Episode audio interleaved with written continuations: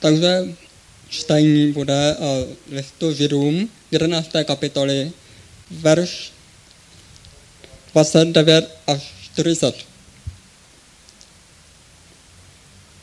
Bírou přešli rudé moře, jako po suché zemi, když se však o to pokusili egyptiané, zmizeli v hlubině. Bírou padli z Jericha, když je obcházeli sedm dní. Bírou nevěstka Rachab pokojně přijala špehy a tak nezahynula s neposlušnými.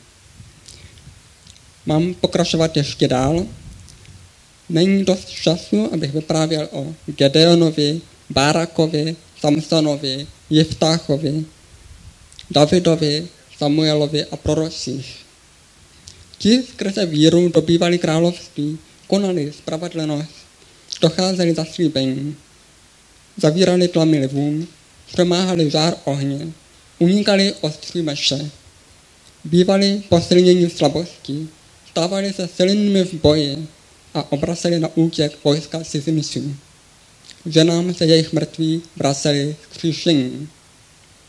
Jiní šli na mušidla, když odmítli propuštění, aby dosáhli něčeho lepšího, skříšení.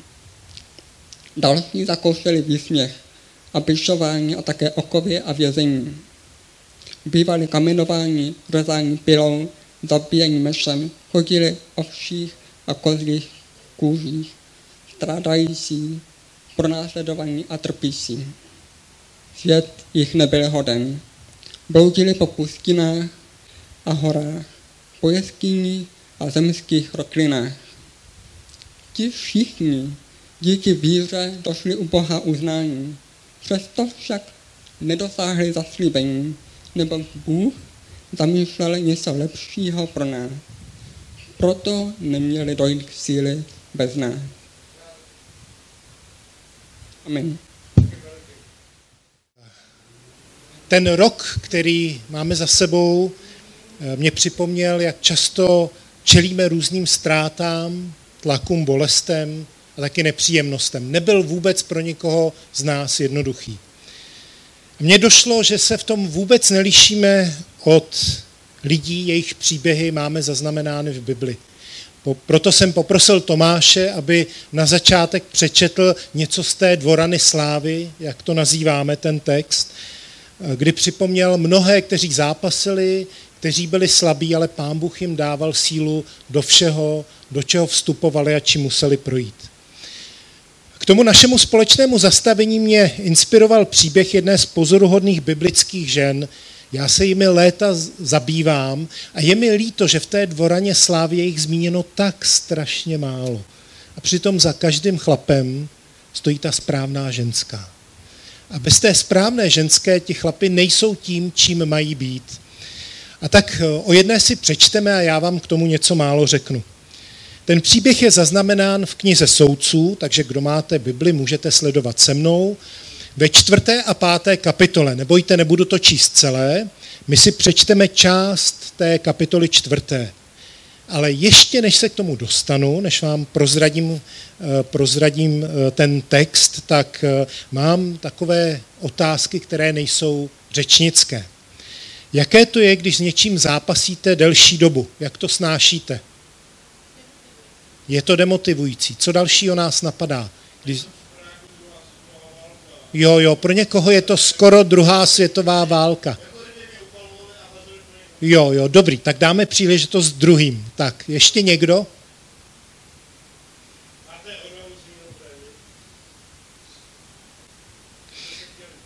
Tak, eh, zkuste si představit, že nějaký problém nebo utrpení procházíte rovnou 20 let. Eh, možná někdo něčím dlouhou dobu trpí nebo ho něco trápí. Eh, nějak dlouhodobě strádá je to k neunesení.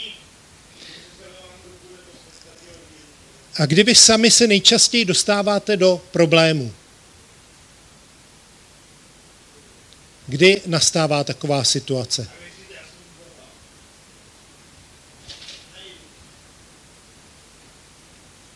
Tak to, v pohodě, on se snad tady přítelů klidní. Eh, nejčastěji ty problémy prožíváme v době, kdy, ačkoliv Pána Boha známe, tak se nějak od něj vzdalujeme.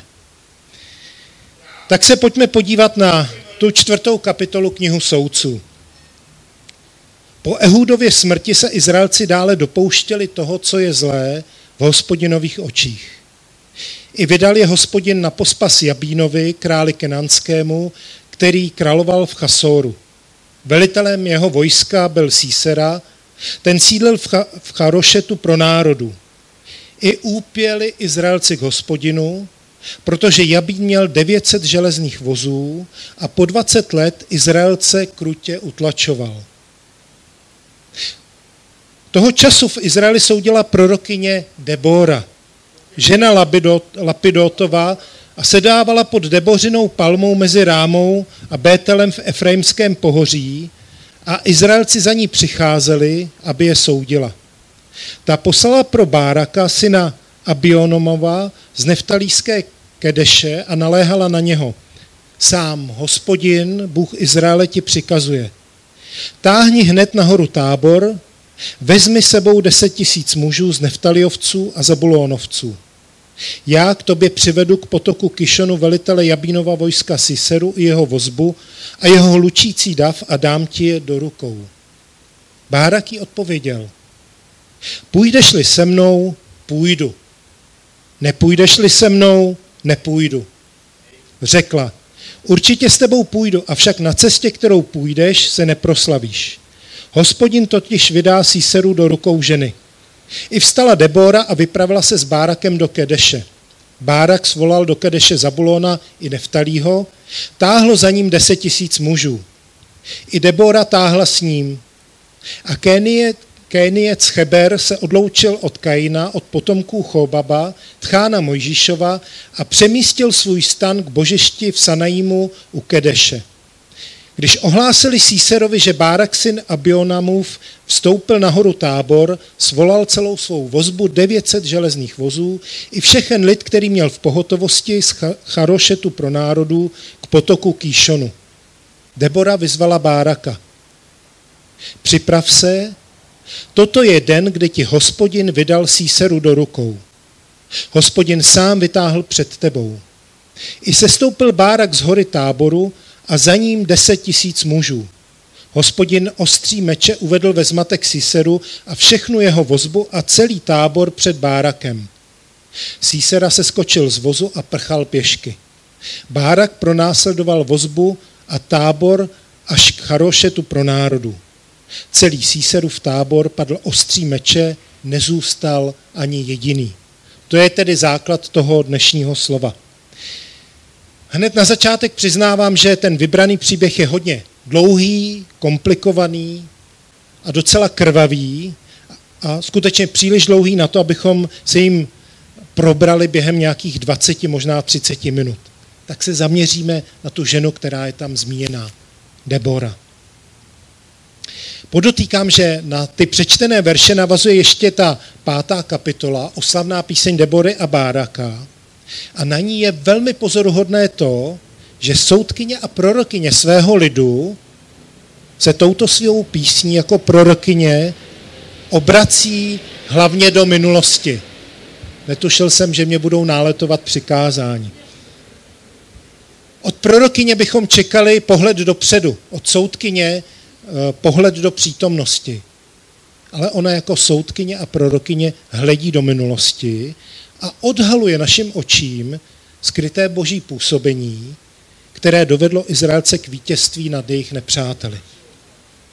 Já vás poprosím, abyste se k tomu příběhu vrátili, doma se na něj znovu podívali a hlavně na tu oslavnou píseň. Já se domnívám, že vám najde, najednou dojde to, co sami mnohdy prožíváme.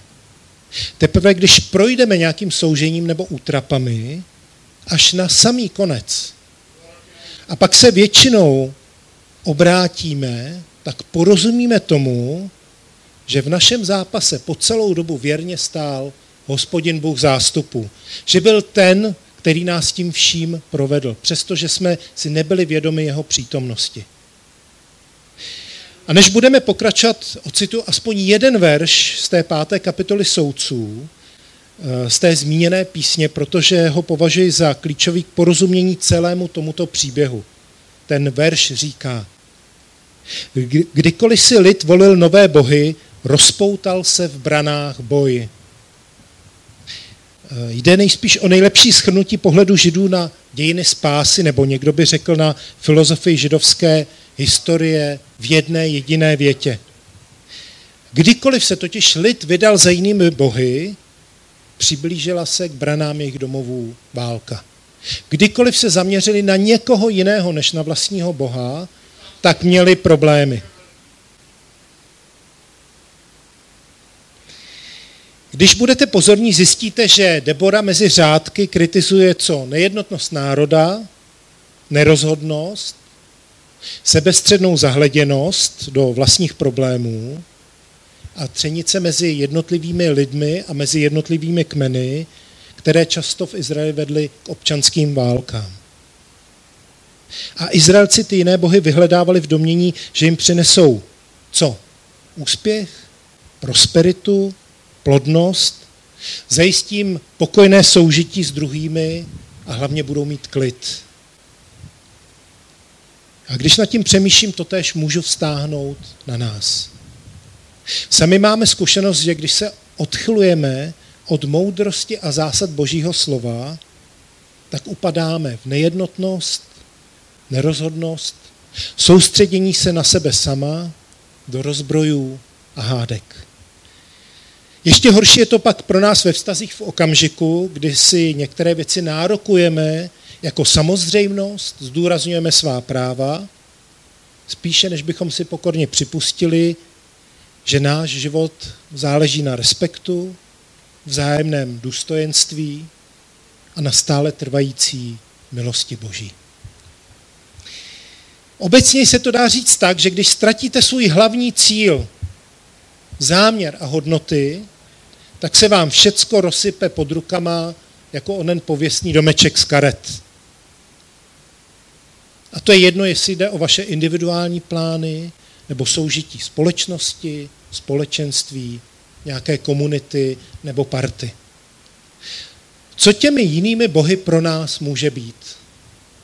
Jakou s tím máte zkušenost? Co těmi jinými bohy pro nás může být?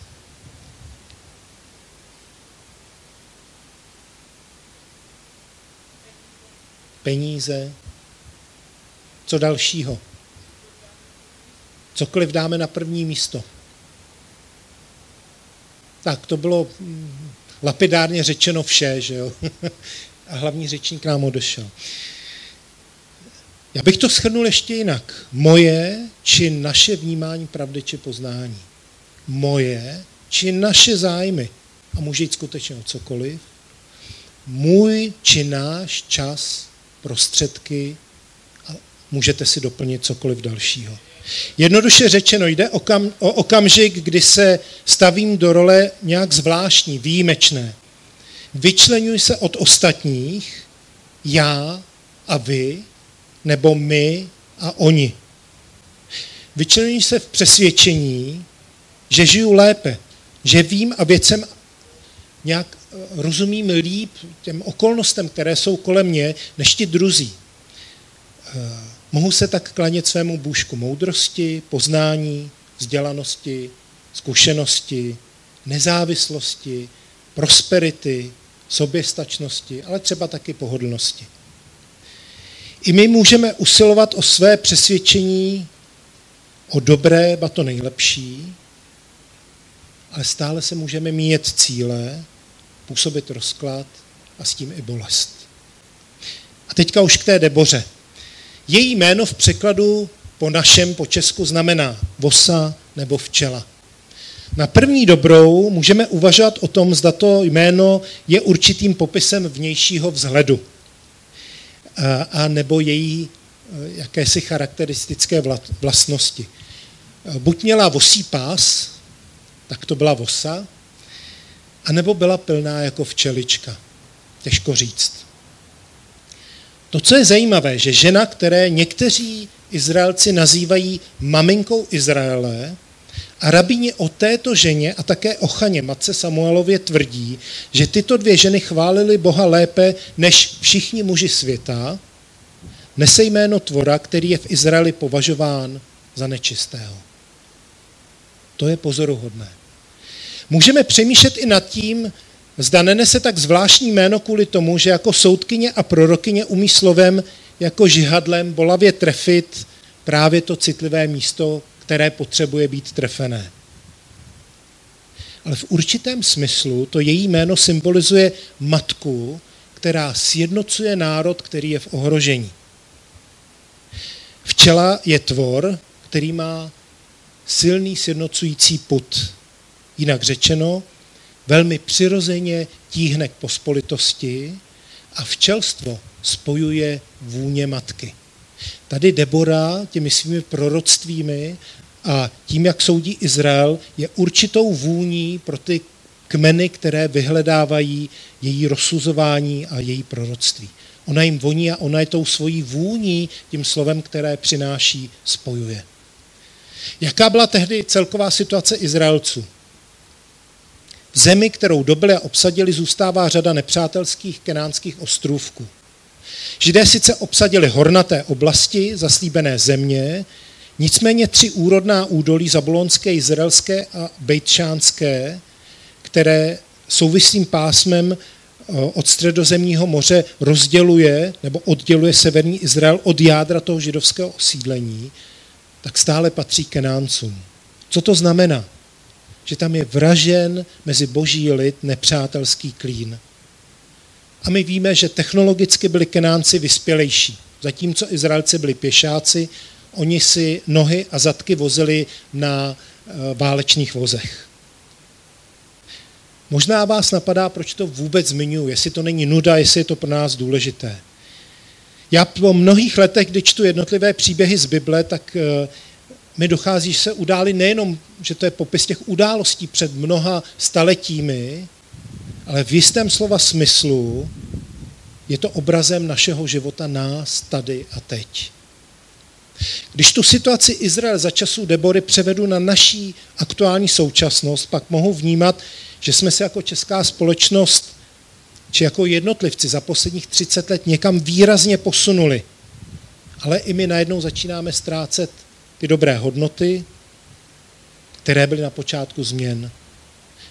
Přestává být důležitá svoboda jednotlivce. Přestává být důležitá omluva a odpuštění.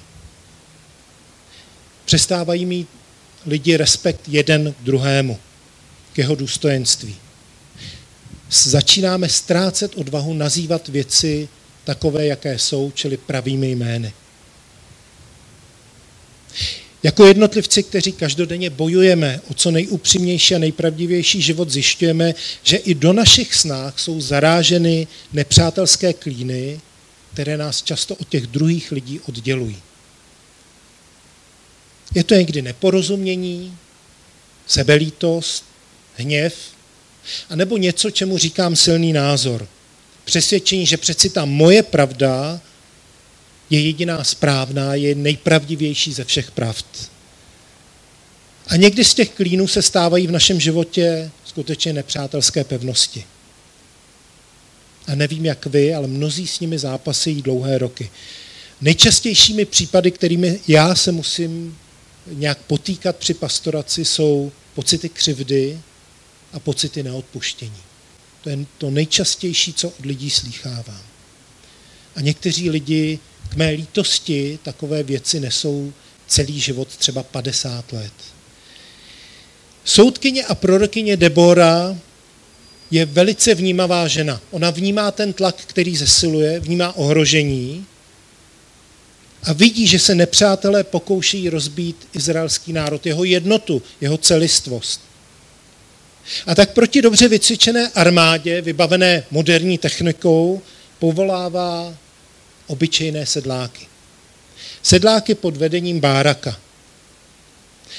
No a protože to je takový normální chlap, který potřebuje mít to ujištění, tak jí říká a trvá na tom, Deboro, když půjdeš se mnou na tu vojenskou kampaň, jdu, jinak nevytáhnu paty z baráku. Je to na tobě. Podle popisu se zdá, že jde o rozhodující střetnutí.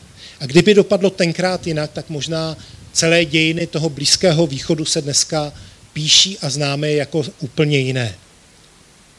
Vidíme, že Bárak, mimochodem jeho jméno po našem se dá přeložit jako blesk, strategicky přemýšlí, proto nastoupí proti nepřátelům na horu Tábor.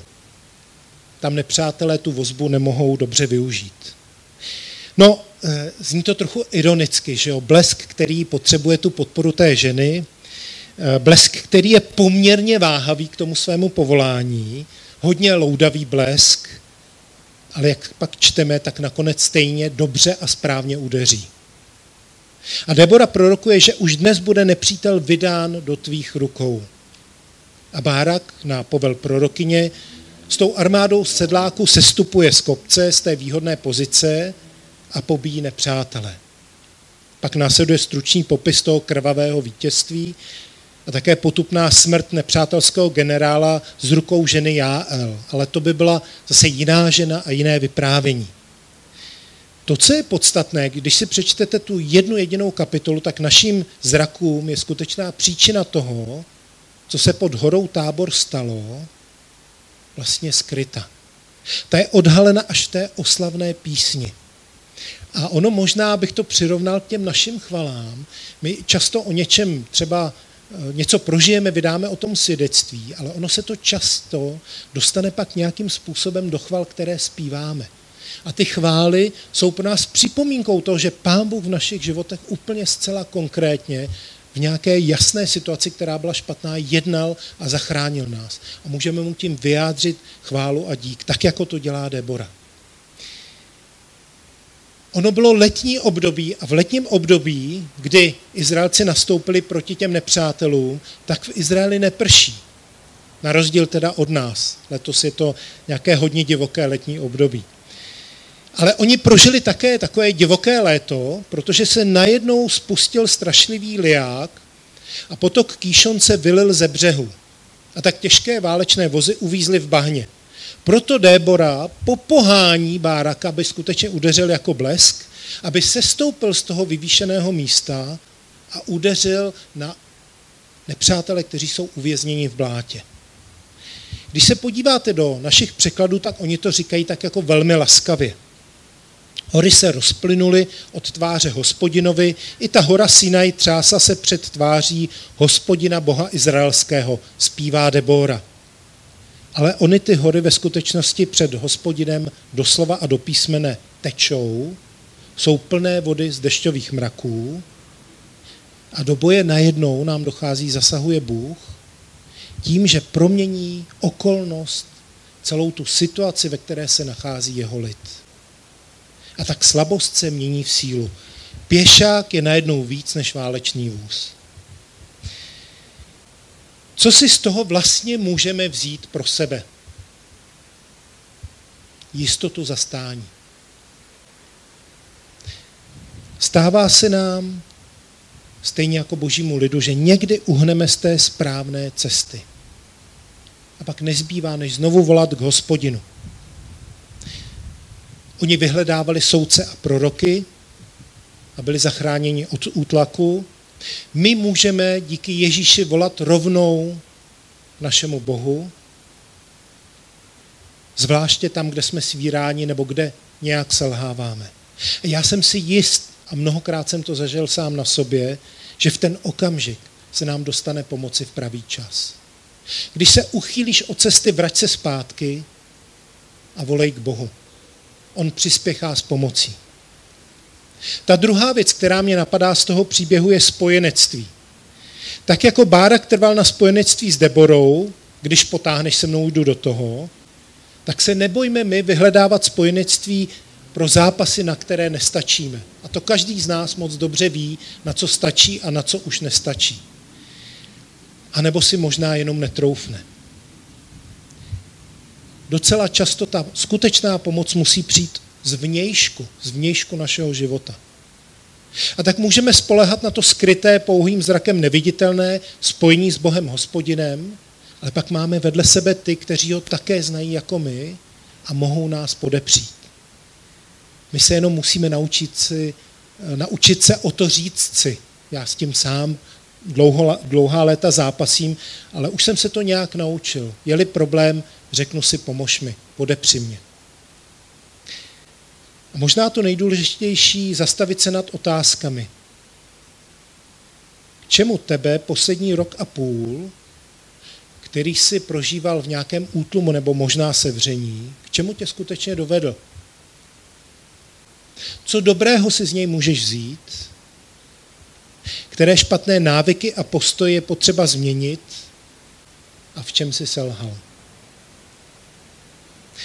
Ten příběh Debory, Báraka, izraelského lidu mě přivádí ještě k jedné analogii, která vychází z mého dlouholetého pozorování včelstev, tak když dovolíte na samý závěr se s vámi podělím o několik praktických postřehů ze života. ze života včel. Pokud jednotliví členové včelstva vykonávají úkol, kterým v daném čase náleží, pak je roj skutečně zdravý, silný a překoná všechny těžké časy, zejména když v přírodě nic nekvete nebo je počasí ke včelám velmi nevlídné, a to je v zimě.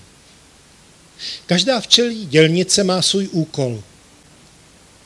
Když se narodí, tak začne jako čistička. Nejprve po sobě uklidí postýlku, z které se narodila. A pak čistí okolní buňky a celý úl. Pak je krmička, kojička, stavitelka, hlídačka a nakonec je z ní létavka.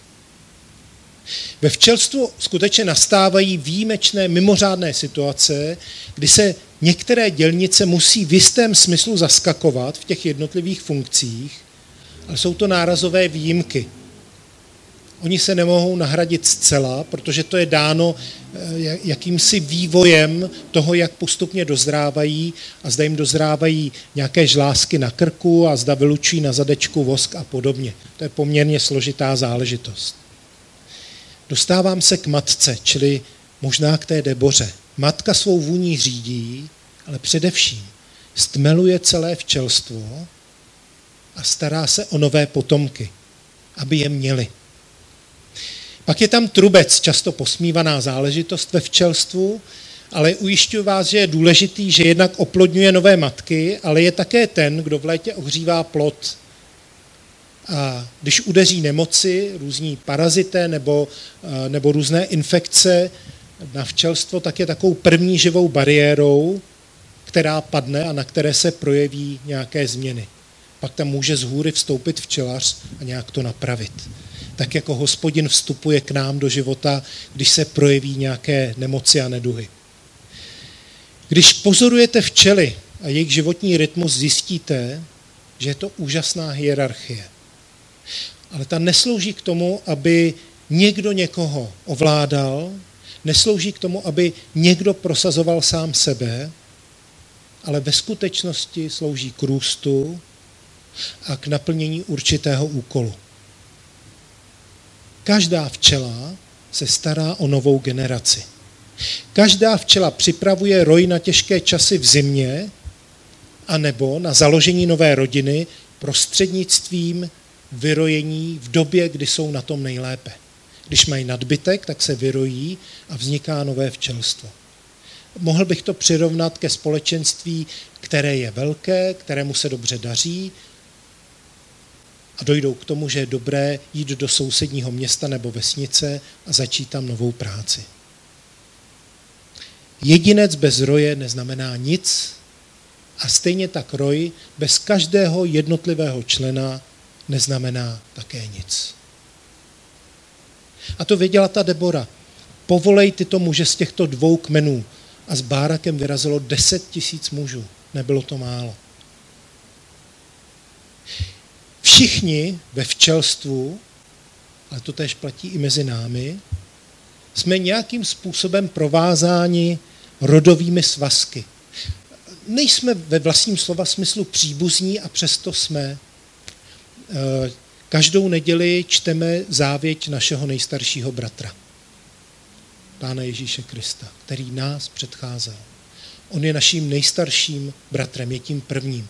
A my všichni jsme jeho sourozenci, tudíž jsme s ním a spolu navzájem svázáni rodovými svazky. Každý jeden na druhém jsme určitým způsobem závislí. A zároveň platí, že jeden druhému jsme nápomocni. Tak když pročítáte knihu soudců, ale třeba knihy královské, zalistujete příběhy novozákonního lidu, Kristovy církve, nebo se podíváte do historie na jakoukoliv významnou organizaci, komunitu, tak najednou zjistíte, že my lidé se skutečně v mnohém podobáme těm včelým rojům.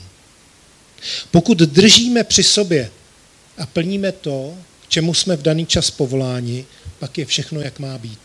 Pak se nám daří dobře. Jedinec je tu pro společenství a naopak, společenství je zde pro jedince. Co nám zajišťují společenství? Ochranu, jistotu, prostor k růstu a je s podivem, že vlastně i bezpečnou svobodu. Svoboda každého z nás je možná v průběhu času stále víc závislá na těch druhých lidech. Sami si nemusíte podojit krávu, sami si nemusíte doma péct, to děláme jako hobby a děláme to rádi, sami si doma nemusíte vyrábět oblečení, sami se nemusíte dovést z bodu A do bodu B, pokud to nechcete, ale někdo vás veze, sami si nemusíte aplikovat eh, jakékoliv medicamenty, máme tady na to odborníky. Uvědomujeme si, že ti lidé kolem nás obecně ve společnosti nám umožní stále větší svobodu.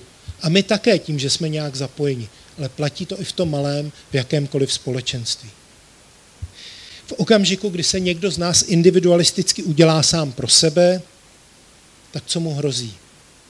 Vychladnutí víry, nebo obecně ztráta ideálů a hodnot. A na případné těžkosti je pak nucen se zaměřit sám a sám jimi i patrně procházet. Najednou nikoho nemá.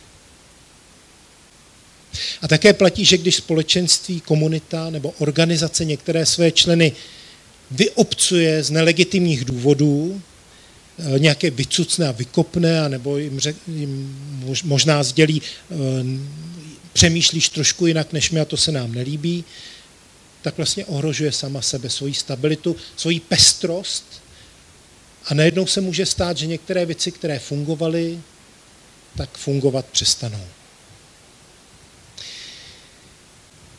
Poučil jsem se od Debory, od Baraka, poučil jsem se i od včel.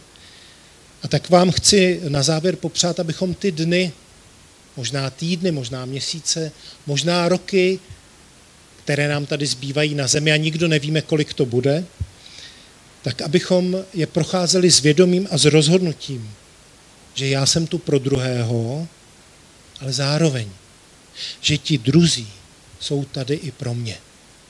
Amen. A nebo po včelařsku včelu zdar.